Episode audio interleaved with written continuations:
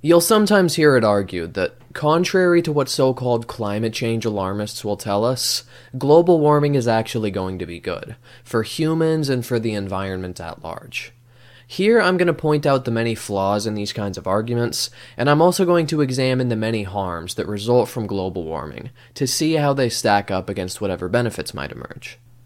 One example of this argument comes to us in an article written by Tim Worstall, entitled Global Warming It's Good for the Environment, subtitled Don't Forget CO2 is Plant Food. As he writes, quote, Climate change, this global warming thing, it's going to mean that the tropical forests frazzle up and then we all die, right? It will mean the death of the lungs of the planet, such as the miles upon miles of Amazon jungle, which turn CO2 into the oxygen that we inhale. CO2 is plant food, and more plant food means more plants, more forests, and thus we're all saved. Or perhaps not quite as screwed as some seem to think, at least. These burgeoning forests will then rather neatly lock up in the biosphere all that extra carbon that we have been releasing into the atmosphere or some of it. End quote. Before we deal with the claims about CO2 and plant growth, I would start out by asking what climatologists or biologists are making the argument that global warming means the death of tropical forests, and therefore the death of all of us. Ah, yes, come to think of it, I see it right here in the latest IPCC report, in the section entitled Shit Your Pants and Have a Panic Attack. He doesn't quote any scientist or piece of research that actually makes this argument, and it's certainly not one that I've ever heard before, which leads me to believe that he's just setting up a straw man here to attack, and he's thus arguing against a position that nobody actually holds. On top of that, there's a glaring problem with this line of reasoning that's explained in Prehistoric Life Evolution and the Fossil Record by Bruce Lieberman and Roger Kaesler. Quote, one might predict that, all things being equal, the rising CO2 levels should engender increased plant activity, which will partly act to counterbalance this. Thus, we have less to fear from the effects of our own species on Earth's climate. Unfortunately, these hopes are dashed because of another major negative impact our species is having on the planet. Every day, thousands, maybe even tens of thousands of acres of land are cleared due to suburbanization and deforestation. We are thus removing some of the important forces that serve to counterbalance temperature change and buffer the climate system. End quote. Worstall's argument completely fails to take into account the role of humans in deforesting the planet. And when this is added into the picture, what impact plants will have on mitigating rising CO2 and temperature levels becomes a much more open question. And if it really was this simple and truly would work this way, if the increased growth of plants truly would not just act like a buffer, but cause CO2 and temperature levels to flatline, wouldn't climatologists account for this in their models and predictions? Or are the people who study this for a living so foolish and absent minded that they've just never even considered this possibility? And this brilliant guy in his five paragraph article is the first one that figured it out the scientists over at the IPCC read his article and they're like, fuck, why didn't we think of that? Not very likely, in my opinion.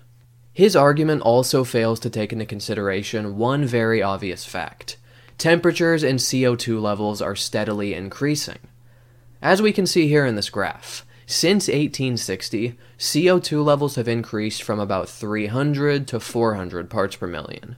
Over the same time period, temperature has increased about 1 degree Celsius and continues to climb. Tree growth doesn't happen overnight, but if Worstall's hypothesis was correct, hasn't enough time passed since the beginning of the Industrial Revolution that we would start to see some sort of a plateau in both CO2 levels and temperatures? The data reflects nothing of the sort, and if the observations flatly contradict your hypothesis, that's a pretty good sign that there is something wrong with your hypothesis. To be fair, he does leave himself a back door to slip out of when he says that at least some of this CO2 will be captured by plants, not necessarily all of it. Yes, undoubtedly some will, but the data makes clear that not nearly enough is being captured to offset the steady increase that we're seeing. And the plant response to increased temperatures and CO2 levels isn't actually as straightforward as he makes it out to be. We'll explore this in more detail later in the video, but for now, here's just one example of this from Campbell Biology. Quote, Scientists are concerned that increasing CO2 concentration and temperature may affect C3 and C4 plants differently, thus changing the relative abundance of these species in a given plant community. In different regions, the particular combination of these factors is likely to alter the balance of C3 and C4 plants in varying ways. The effects of such a widespread and variable change in community structure are unpredictable, and thus a cause of legitimate concern. So we might be tempted to grant that, of the plants that won't be chopped down, of course, growth all around the board will increase. Yet it's not quite as simple as this. The effects of increasing CO2 and temperature levels could arguably disrupt ecosystems by changing the balance of which plants flourish in particular regions. Maybe this disruption will be mild and won't have much of an impact, but it's at least something to consider. But let's set that aside and say fine. CO2 levels and temperatures are still increasing, as the data makes clear, but plant growth is also going to increase, and that's great for the environment. Indeed, as we read in a 2016 NASA article, quote, from a quarter to half of Earth's vegetated lands has shown significant greening over the last 35 years, largely due to rising levels of atmospheric carbon dioxide, end quote. When it comes to global warming, this is not the end of the analysis, however, because there are still all kinds of other harms resulting from climate change. It's not enough to just look at one benefit and call it a day. Any serious analysis would compare the pros of climate change against the cons, and not just view one in isolation like Worstall does, before reaching such a large conclusion. I guess there is an additional benefit here that we shouldn't overlook. This tree growth might become so abundant that Tim Worstall actually gets lost in the woods and we never again have to read one of his articles. We see more arguments like this being made in a PragerU video entitled The Truth About CO2. By the way, as a rule of thumb, whenever PragerU purports to be telling you the truth about something, there's a very good chance that they're actually doing the exact opposite. In this particular video, Patrick Moore argues the following. All life is carbon based, and the carbon for all that life originates from carbon dioxide in the atmosphere. All of the carbon in the fossil fuels we are burning for energy today was once in the atmosphere as carbon dioxide before it was consumed by plankton in the sea and plants on the land. Coal, oil, and natural gas are the remains of those plankton and plants that have been transformed by heat and pressure deep in the Earth's crust. In other words, fossil fuels are 100% organic and were produced with solar energy. Sounds positively green. Could this guy possibly sound any less interested in what he's talking about? It's like they put a gun to his head and said, sound as boring as you possibly can. This is just a silly argument right here. He points out that fossil fuels are 100% organic. If by organic he means the strictly chemistry based definition containing carbon, why should this have any relevance? The poison cyanide is technically organic. Does that mean we should stir it into our morning coffee? Or if by organic he means organic in the sense that certain fruits and vegetables are organic, then this is just a word game that he's playing. Many people view the term organic in the context of foods as synonymous with healthy, good for us, and so forth, but that doesn't mean that everything that's plant based is necessarily healthy. The poison hemlock comes from a plant. Since it's 100% organic, does that mean that it's good for us? I don't think so. Yes, fossil fuels were originally produced by solar energy. That doesn't mean that they don't cause environmental harm. To describe these greenhouse gas and pollution emitting fuels as green is flat nonsense, because green means good for the environment. Fossil fuels are the exact opposite of that. This is the kind of brazen propaganda that even oil companies would be ashamed to push. This argument is right up there with Donald Trump talking about beautiful, clean coal. These people are living in a fantasy land, where the price of admission is the surrender of your critical faculties. Moore goes on to argue the following If there were no carbon dioxide in the Earth's atmosphere, the Earth would be a dead planet, period. Talk about catastrophic climate change. Take away CO2 and you'd have it. And yet, the U.S. Environmental Protection Agency has deemed this essential ingredient for life a pollutant. But how can something that makes life possible be bad? Yes, some greenhouse gases are good for the planet because it warms it to an appropriate level for liquid water and the life that exists here. However, unless Al Gore has gone completely mad, nobody is calling for the complete removal of all greenhouse gases from the atmosphere. And just as there's such a thing as too little a concentration of greenhouse gases, there's obviously such a thing as too high a concentration. If we jacked up the greenhouse gas levels in the atmosphere by a thousand times, the temperature on the planet would skyrocket, and virtually all life on Earth would quickly become extinct. How can something that makes life possible be bad? Water makes life possible. You can also drown in water. Oxygen makes aerobic life possible. If humans breathe too high a concentration of oxygen, however, they'll soon develop irreversible lung damage and they might even die. The sun makes life on Earth possible. Move our planet a hundred times closer to the sun, and it will quickly become a scorching hot, inhospitable wasteland for virtually all of the life that used to exist here. We could go on and on in this manner until we get so bored that we start to sound like Patrick Moore. Yes, the appropriate amount of something can cause life to flourish. In excess of that same thing, however, can cause it to quickly die out.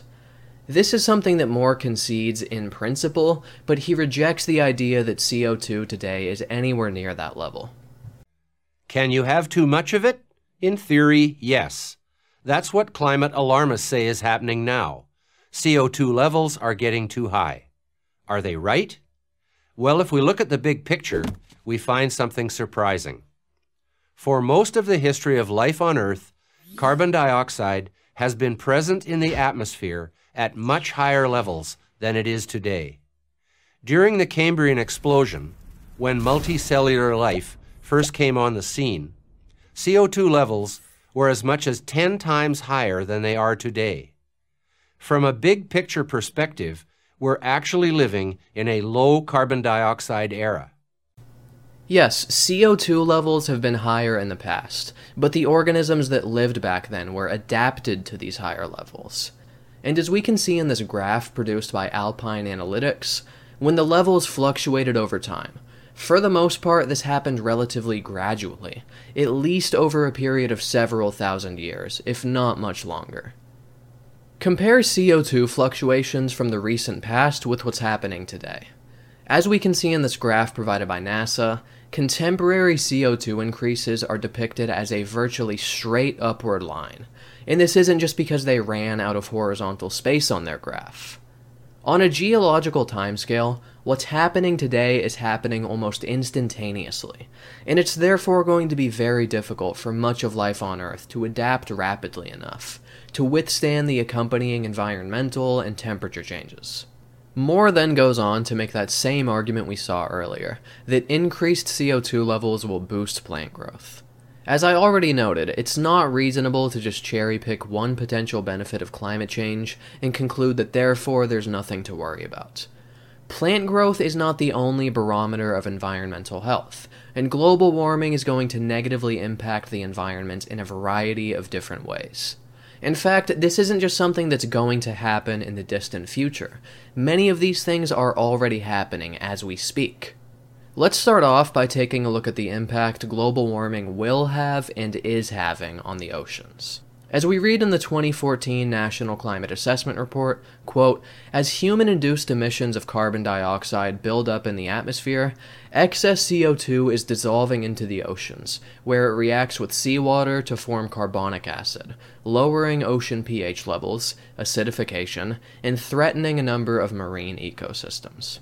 The acidification of the oceans has already caused a suppression of carbonate ion concentrations that are critical for marine calcifying animals such as corals, zooplankton, and shellfish.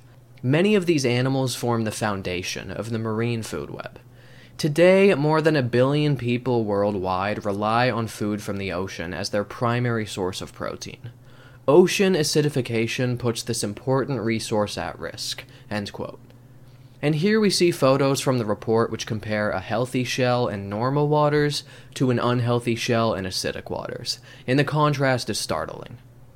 In addition to carbon dioxide induced ocean acidification, there's also the impact of oceanic temperature increases. As we read in The Diversity of Fishes Biology, Evolution, and Ecology, quote, Reef building corals generally exist in water close to their upper thermal limits. Increases of only a few degrees cause coral bleaching, loss of symbiotic algae, and death. Strong El Nino Southern Oscillation events in 1982 to 83 and 1998 killed 50 to 100% of the corals in many areas, often as a result of average temperature rises of no more than a degree. As the corals died, algae spread and covered all surfaces, followed by erosion and physical collapse of the limestone. These alterations to the basic underlying biological and physical structure of the reef have had far reaching impacts on the fish assemblages. Where coral death exceeded 10%, more than 60% of fish species declined in abundance, with losses strongest among species that relied on live coral for food and shelter. And here we see an example of some bleached corals. Here's another, even more disturbing example. Notice the stark absence of the vibrant marine life that we're used to seeing around coral reefs. Coral bleaching is not something that's just going to happen in one or two little unlucky locations around the globe. As we read in Global Climate Change, quote, Coral bleaching, in conjunction with other factors, including the decrease in seawater pH, may cause irreparable damage to 40% of the reefs during the next few decades. End quote. Take a look at this map, which shows the projected frequency of coral bleaching events in the 2030s and 2050s. As we can see, by the 2050s, a huge percentage of coral reefs worldwide are going to undergo level 2 bleaching events during 90 to 100% of years.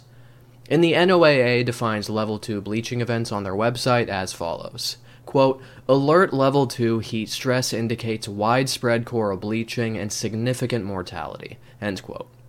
I truly do not understand how data like this doesn't instill in everybody that sees it a powerful desire to take drastic, immediate action to combat climate change. And here's something that I find extremely frustrating about climate change deniers.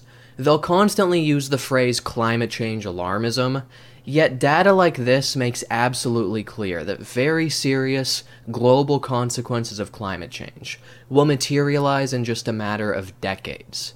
There is nothing irrational or silly about becoming alarmed at things that are extremely alarming. Other ocean based consequences of global warming are sea level rise and the melting of Arctic ice. As we read in the NCA report, quote, Sea ice in the Arctic has also decreased dramatically since the late 1970s, particularly in summer and autumn.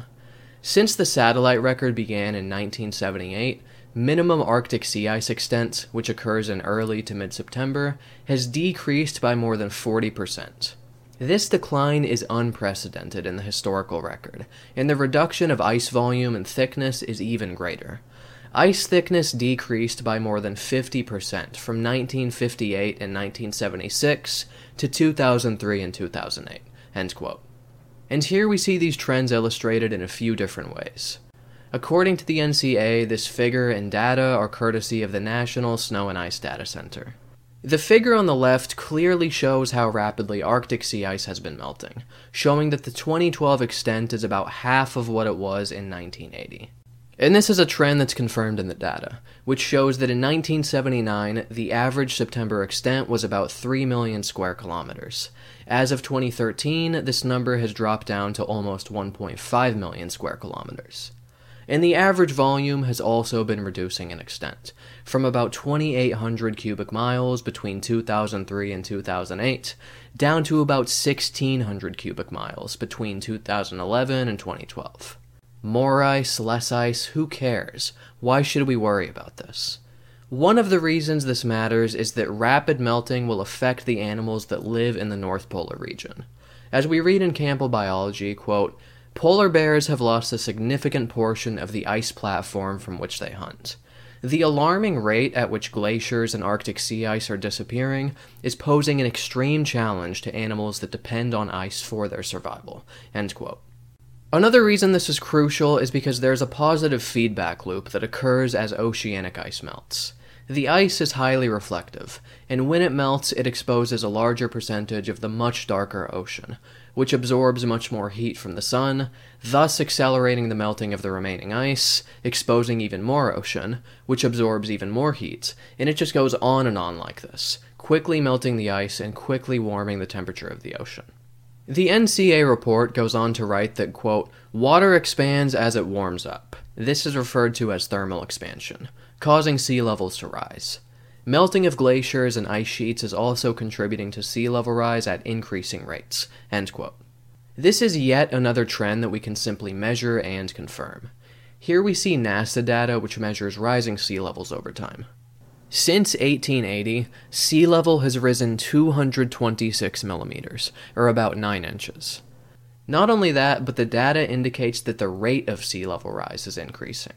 As the NCA report continues, quote, since 1992, the rate of global sea level rise measured by satellites has been roughly twice the rate observed over the last century, providing evidence of additional acceleration. In recent years, semi empirical methods have been developed to project future rates of sea level rise based on a simple statistical relationship between past rates of globally average temperature change and sea level rise. These models suggest a range of additional sea level rise from about 2 feet to as much as 6 feet by 2100, depending on emission scenario. The negative impact this will have on human civilization is considerable. We read the following in Global Climate Change quote, A rising sea level will put coastal regions of the world at great risk. Cities with large populations, such as those along the Gulf and east coasts of the United States, will be inundated. Bangladesh, one of the world's poorest yet most populous countries, is perhaps the most vulnerable to sea level changes. About 80% of this country is below 10 meters in elevation, and so a 0.5 to 1 meter rise in sea level will permanently flood between 6% and 10% of its land area, and displace between 3.4 million and 17 million people.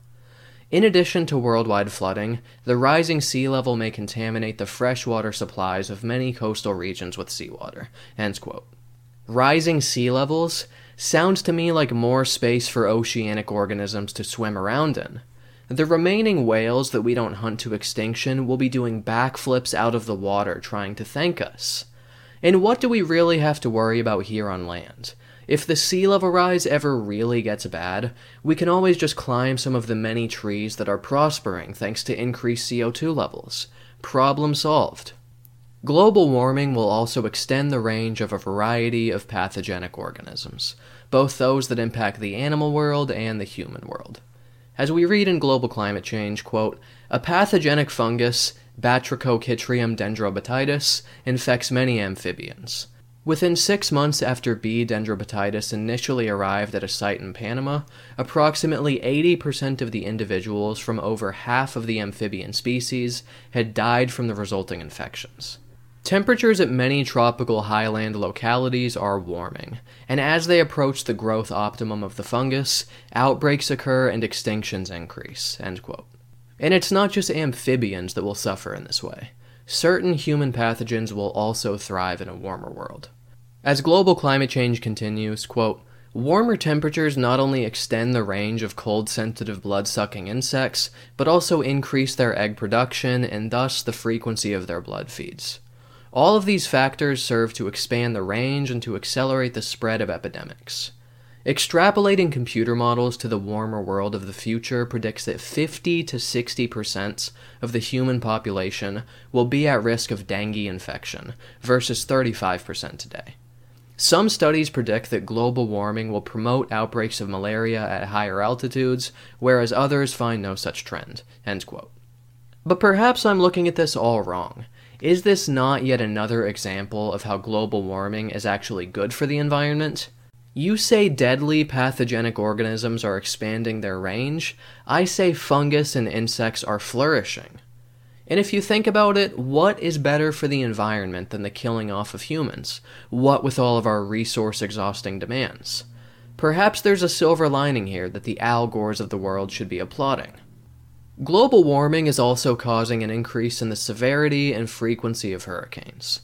As we read in the NCA report, quote, there has been a substantial increase in most measures of Atlantic hurricane activity since the early 1980s, the period during which high quality satellite data are available. These include measures of intensity, frequency, and duration, as well as the number of strongest, Category 4 and 5, storms. The recent increases in activity are linked in part to higher sea surface temperatures in the region that Atlantic hurricanes form in and move through. End quote. Need I go into detail describing the thousands of lives lost as a result of hurricanes, and the immense damage that they cause, costing billions and billions of dollars to repair? Look on the bright side, though. When the gale force hurricane winds are hurling debris in your direction, at least there's a chance that you'll be killed by a tree branch that was up until that point thriving thanks to increased CO2 levels. Probably the most obvious consequence of global warming will be an increase in global warming. We read the following in Global Climate Change quote, As global maximum temperatures rise, heat waves are becoming more pronounced. Europe experienced the hottest summer on record in 2003, with average temperatures 3.5 degrees Celsius above normal. During a two week period in August 2003, between 30,899 and 49,004 Europeans died from heat related causes. Under the warming anticipated during the next 40 years, similar heat waves will be 100 times more likely to occur. But as Bjorn Lomborg points out in an article for The Telegraph, there is a flip side to this that we need to consider. Quote, we know that many more people die from cold than from heat. The biggest study on heat and cold deaths, published last year in Lancet, examined more than 74 million deaths from 384 locations in 13 countries, from cold Sweden to hot Thailand. The researchers found that heat causes almost one half of 1% of all deaths, while more than 7% are caused by cold. As global warming pushes temperatures up, more people will die in heat waves, a point emphasized by campaigners like UN climate chief Christiana Figueres. What we don't hear from her is that fewer people will die from cold. Only mentioning the negative distorts and degrades the political conversation. In the real world, we should look at all the available information. This is a very fair and reasonable point, and he's completely right about this. I would point out a few things here, however. Number one, I'm not sure how representative of the entire world data from 13 countries is, and it's worth considering that this ratio might differ across the entire world. Setting that aside and assuming that this heat to cold death ratio is accurate, heat is not the only source of death from global warming. Just to give another example, recall that many pathogenic organisms will increase their range as the planet warms. And if carbon taxes are truly going to be as draconian as some on the right wing make them out to be, suicide or death by foolish revolution will probably also skyrocket. And crazy as it might seem, if it is true that, quote, under the warming anticipated during the next 40 years, similar heat waves will be 100 times more likely, end quote, it's not inconceivable that in the future, if we keep going in this direction, more people could be dying from the heat than had previously been killed by the cold. But on the general point that we should look at all the available information, obviously this is correct, and in the spirit of that idea, let's return to that PragerU video featuring Patrick Moore. The optimum level of CO2 for plant growth, for example, is four to five times what is currently found in our atmosphere. That's why greenhouse growers worldwide actually inject additional CO2 into their greenhouses. They want to promote plant growth. Likewise, higher CO2 levels in the global atmosphere will boost food and forest productivity. That will come in handy, since by mid century we will have to feed 8 to 10 billion people. In fact, we're already seeing the positive effects of increased carbon dioxide now. Satellite measurements have noted the greening of the earth as crops and forests grow due to our higher levels of CO2. While on the surface this may seem like a convincing presentation, there are so many things wrong with what he says here. He's presenting an extremely oversimplified account of how things will play out. As noted earlier, because of the differing responses of C3 and C4 plants to increase CO2 and temperature, these changes could actually disrupt the balance of ecosystems in a way that could decrease biodiversity.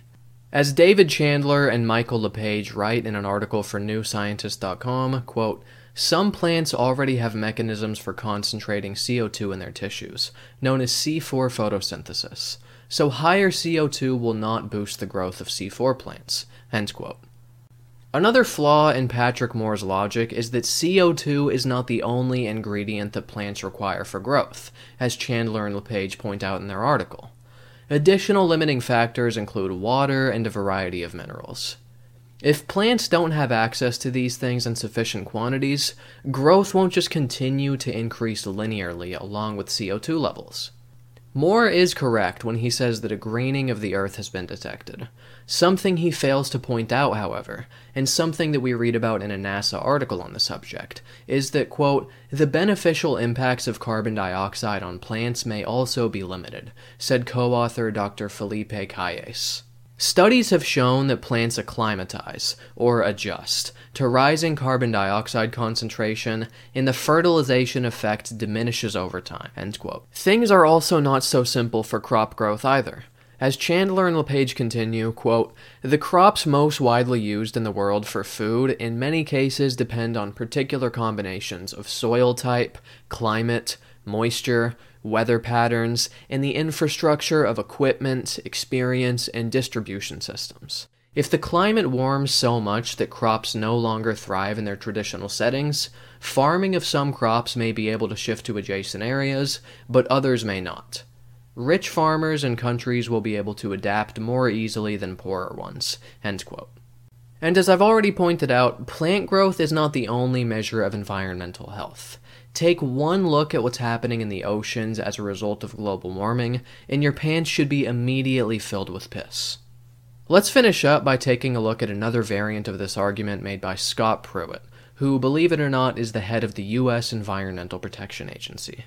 One look at his resume makes me think that perhaps we should rename it the Environmental Destruction Agency. In a recent interview, Pruitt shared the following words of wisdom quote, we know humans have most flourished during times of warming trends. There are assumptions made that because the climate is warming, that necessarily is a bad thing. Do we know what the ideal surface temperature should be in the year 2100 or year 2018? It's fairly arrogant for us to think we know exactly what it should be in 2100. End quote. Something to note about the people who make these arguments is that it doesn't seem appropriate to call them climate change deniers, because in order to make these arguments, they need to grant, at least for the sake of argument, that climate change is occurring. So it seems like there's been a bit of goalpost shifting. First it was global warming is not occurring. Now, perhaps because the evidence is so undeniable, some of these people are making the argument that global warming is occurring, but it's actually not going to be such a big deal in fact, it might even be good for us in the biosphere. Perhaps we can view this as a sign of progress in the right direction. Pruitt points out that, quote, humans have most flourished during times of warming trends, end quote. Assuming he can hear me in his soundproof phone booth, or all the way up there in first class, perhaps I should remind him that humans are not the only organisms on this planet, and that other organisms will be impacted by global warming. You know what, though? I think he's right about something. Who's to say what the ideal surface temperature is? Who are you to tell me that 110, 130, or even 10 million degrees Fahrenheit is not an ideal temperature? Isn't it all just a matter of arbitrary preference, like to what temperature we should program the thermostat in summer? No, it's not. Here's the problem with his argument, and here's why we can say that the increasing temperatures we see today are undesirable. A rapid rise in temperatures will have severe consequences for life on Earth. As I noted earlier, many of the temperature increases that we can measure throughout Earth's history have taken many thousands of years to materialize. What's happening today is taking place at a much more rapid pace. Thus, many organisms will simply not be able to adapt quickly enough to the changing temperatures and environmental conditions brought about by our greenhouse gas emissions, and they will go extinct. And as the saying goes, extinction is forever. As we read in Ecology, Concepts and Applications, quote, based on observations of response to existing warming and modeling studies, scientists predict widespread extinction of plant and animal species. end quote. Just how widespread are we talking about? Well, we read the following in Global Climate Change. Quote, a common assumption is that global warming is more disruptive to species having narrow geographical distributions. Survival of a species would therefore vary with the geographical area of suitable habitats. Based on this assumption, 20 to 30% of all species will face extinction during this century. Other researchers question the applicability of species area relationships for predicting extinctions, especially in response to climate change. So, unless your notion of an ideal or acceptable surface temperature features widespread extinction, you should be opposed to the rapid increase in temperatures that we are witnessing and that our greenhouse gas emissions are responsible for. And despite the rosy, nostalgic picture of global warming that Pruitt paints for us, as we've seen throughout this video, for many reasons, humans will be doing the opposite of flourishing as a result of global warming. Arguments of this sort are extremely one sided, misleading, and inaccurate. Yes, it is true that there are some ways in which humans and other organisms will benefit from climate change. These include a boost in plant growth as well as fewer deaths from the cold. However, these benefits aren't nearly as straightforward as they're sometimes made out to be, and they in fact come with many qualifications.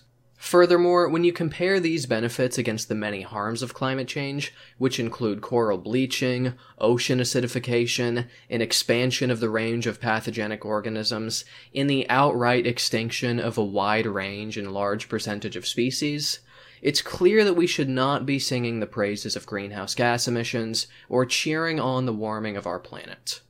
You can support the production of more content at patreon.com slash a skeptical human. Please consider doing so, and thank you all for listening.